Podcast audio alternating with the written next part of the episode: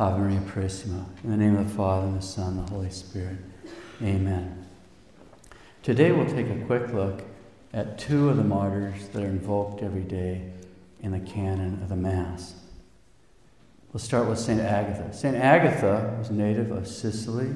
She was born to a wealthy and honorable family who had consecrated her virginity to God at a young age. The fact that she was both beautiful and rich attracted attention of one of the most powerful men in all of Sicily, Quincianus. Now, Quincianus found out that St. Agatha was a Catholic, and at that time the Emperor Decius had issued an edict of persecution against the Catholics, and so Quincianus figured that he could use threats of punishment to force St. Agatha to become his wife and to get richer in the process. Uh, so, so, so Quincianus sent out an order to have St. Agatha hauled before him at Catania. As soon as she was arrested, she prayed, O Lord Jesus Christ, Lord of all things, you see my heart. You know my desire to possess only thee, so I have consecrated myself entirely to thee. Preserve me, dear Lord, from this tyrant, and enable me to overcome the devil who lays snares for my soul. When she arrived, she was hauled before Quincianus, and he tried to seduce her, but he struck out. So he decided to be easier to overcome her modesty if she spent a month living in a certain kind of house with seven immoral women. Although the month was a living hell for St. Agatha, she received the grace to survive and to preserve her virtue by placing her confidence in God alone and by constant prayer. At the end of the month, Quincianus commanded that St. Agatha be brought before him again. He asked her why a woman of her social class, who was born both free and noble, had allowed herself to be seduced into a life of slavery to Christ. St. Agatha responded there's absolutely no higher nobility nor any more true freedom for any woman than to be a slave of Jesus Christ. So Quincianus yelled at her to sacrifice to the gods. St. Agatha asked Quincianus if his gods were so great, would he actually approve of his wife being a harlot like his goddess Venus? Or would he himself like to be a perverted adulterer like his god Jupiter? So Quincianus ordered that she be slapped and hauled off to prison. Next day she was brought before him again, and he asked if she had finally resolved to save her life. And then St. Agatha responded that Christ was her life and her salvation. Quincianus then ordered that she be stretched on the rack and tortured, which in her case meant scourging, then tearing of her sides with these iron hooks, and being burnt with tortures. Uh, by a particular grace of God, St. Agatha suffered all this with cheerfulness. This provoked Quincianus to a complete rage, so he ordered that her breasts be tortured and then cut off. And that was done with great cruelty. Then, in order to make sure she would die quickly from the torture, he ordered she be thrown, uh, bleeding wounds and all, into a dungeon without any food or medical care. But that very night, at midnight, the apostle St. Peter appeared to her. He comforted her, blessed her, freed her from her pain. Then he actually healed all her wounds and even restored her breasts. And after he left, the whole dungeon was filled with a brilliant heavenly light for the rest of the night that so terrified the guards that they ran away. Now, the door of her dungeon was even left open, so she could have easily escaped. So the other prisoners kept urging her to flee, but St. Agatha replied that she didn't want to run away and lose the crown of glory which had been prepared for her in heaven. In his blind rage, Quincianus was not the slightest bit moved by this miraculous healing of St. Agatha. So, four days later, he had her stripped naked and then rolled over a bed of red hot coals that were mixed with jagged pieces of broken tile, like running, rolling over broken glass, basically, in, in all these red hot coals. And so she patiently underwent that torture, and as she's being carried back to prison, she prayed, O Lord, my Creator, who has preserved me from my infancy, give me strength to overcome these torments, and take me from the love of the world. Receive now my soul. It's time that I should pass from this miserable life into the enjoyment of thy glory. And as she finished that prayer, she breathed forth her soul in peace. This is Rod 80 to 51. A few decades later, in the late 200s, St. Lucia, she's another one of the saints invoked in the canon of the Mass every day, was born to a wealthy family in Syracuse, Sicily. Her father died when, when she was an infant, but her mother brought her up as a good and devout Catholic. As a young girl, she made a secret vow of holy virginity, which, by the way, no one should do. You should clear that with your confessor. Don't make a secret vow. Get, your, get permission if you and, and discuss those kind of things. Anyway, when St. Lucia got uh, to be of a marriageable age, her mother, who of course knew nothing of the vow, tried to arrange uh, a marriage between St. Lucia and a young nobleman from a pagan family.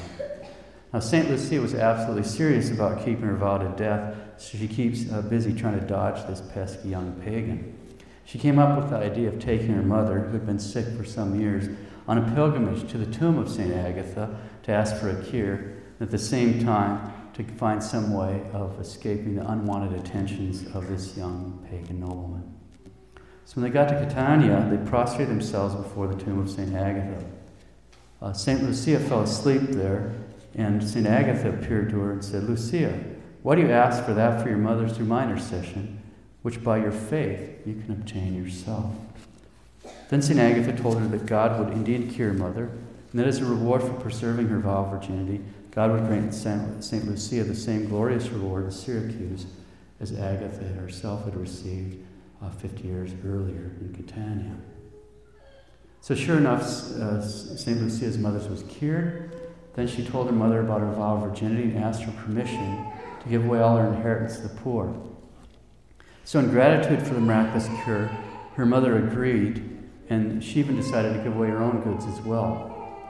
But when they got back to Syracuse, they sold their property and gave away the proceeds to the poor. Now, when the pesky young pagan came around to see about finalizing the details of the marriage, and he saw what was going on, it dawned on him that he was totally out of the picture. And uh, so he complained to St. Lucia's mother, but then he found out that's just a waste of time. So, in a rage, uh, he went off to the governor and accused uh, St. Lucia of being a Christian. And at this time, the persecution of Diocletian is raging full blast. So she is hauled before the governor in order to sacrifice to the idols. St. Lucia replied the sacrifice most agreeable to God was the relief of the poor, which she was actually doing, and that she was indeed prepared to sacrifice, even her life if needs be. The governor uh, told St. Lucia that she ought to obey the emperor as he did. And St. Lucia uh, responded, Day and night I meditate upon the divine law, and if you're anxious to please the emperor, I'm anxious to please God. And that's why I've consecrated my virginity to him. And so the governor got angry and said, Well, you're impurity itself. And uh, St. Lucia responded, No, you're impurity, since you're trying to corrupt Christian souls and tear them away from God to serve the devil. And since you prefer the things of the world to the things of heaven. I'll shut your mouth with tortures, responded the governor. And St. Lucia responded, The servants of God will never lack words, since, God, since God has promised the Holy Ghost will speak through them. The governor asked, And the Holy Ghost is within you?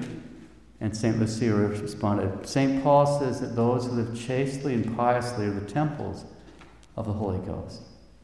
All right, said the governor, since if that's the case, that those who live a pure and pious life are temples of the Holy Ghost, then I'll sentence you to be placed in an impure pious place a house of ill repute. And that way the Holy Ghost will leave you. St. Lucia said, When the will is opposed to sin, the body can't be stained, which means that your threats would just win for me a double crown of impurity, or a double crown. Your threats would win unto me a double crown of chastity. At this, the governor blew up in order that St. Lucia be immediately hauled off to Lupanaria, which is one of these immoral places. And then, after her suitable abuse, she then be killed. At that point, the guards had a real problem. They actually couldn't move her. They couldn't even budge this girl. No matter how hard they tried, she couldn't be moved. And the governor is astonished. He said, What kind of witchcraft is this? And St. Lucia said, This isn't witchcraft, but the power of God. Why are you tire yourself out? Can't you see that I'm the temple of the Lord? So, in his fear and confusion, the governor ordered that a great fire be kindled around her in order to burn her to death. But St. Lucia wasn't a bit impressed by this either. In fact, she was so unimpressed that she told the governor, I'll pray to the Lord Jesus so the fire won't injure me. so the faithful will witness the power of God, and so the infidels will be put to shame. And sure enough, the flames didn't hurt her. So the friends of the governor told her to behead her before the people saw any more miracles. After torturing right there, and that's when they, they popped out her eyes, uh, it, they, her neck was run out through with a sword. Uh, today, St. Agatha's relics are in Catania, Sicily. They're in the shadow of Mount Etna. It's the most active volcano in Europe. She's credited with stopping or averting many of its eruptions. She's also invoked against diseases of the breast and outbreaks of fire, and she's one of the patronesses of nurses, uh, among other things. Eight or nine centuries ago, her uncorrupt body was cut into pieces by thieves. And so her relics, which have been returned, are now in several different reliquaries. Despite the butchery, her arms, legs, and breasts, which are kept in a glass reliquary, are still incorrupt, although they somewhat dried and darkened after 17 centuries. Uh, although the people of Sicily have repeatedly requested that she be returned, St. Lucia's relics are no longer in Sicily. For the past eight centuries, her relics have been in Venice. Back in Syracuse, there's an, there's an inscription under an empty tomb Lucia, bride of Christ, the people await you. And she's traditionally invoked for eye disorders because of one of the tortures she underwent. St. Alphonsus says, The virgins who aspire to perfection are the beloved of Jesus Christ because they have consecrated him their bodies and their souls and seek nothing in this life but to do his holy will. St. Agatha and St. Lucia are heavenly proofs of how very highly our Lord values that beautiful virtue of consecrated virginity. Let us invoke their intercession that our community may be blessed with young women who are generous in responding to their vocation as brides of Christ, who value this virtue as highly as Saints Agatha and St. Lucia did. St. Agatha and St. Lucia, pray for us. In the name of the Father, the Son, and the Holy Spirit. Amen.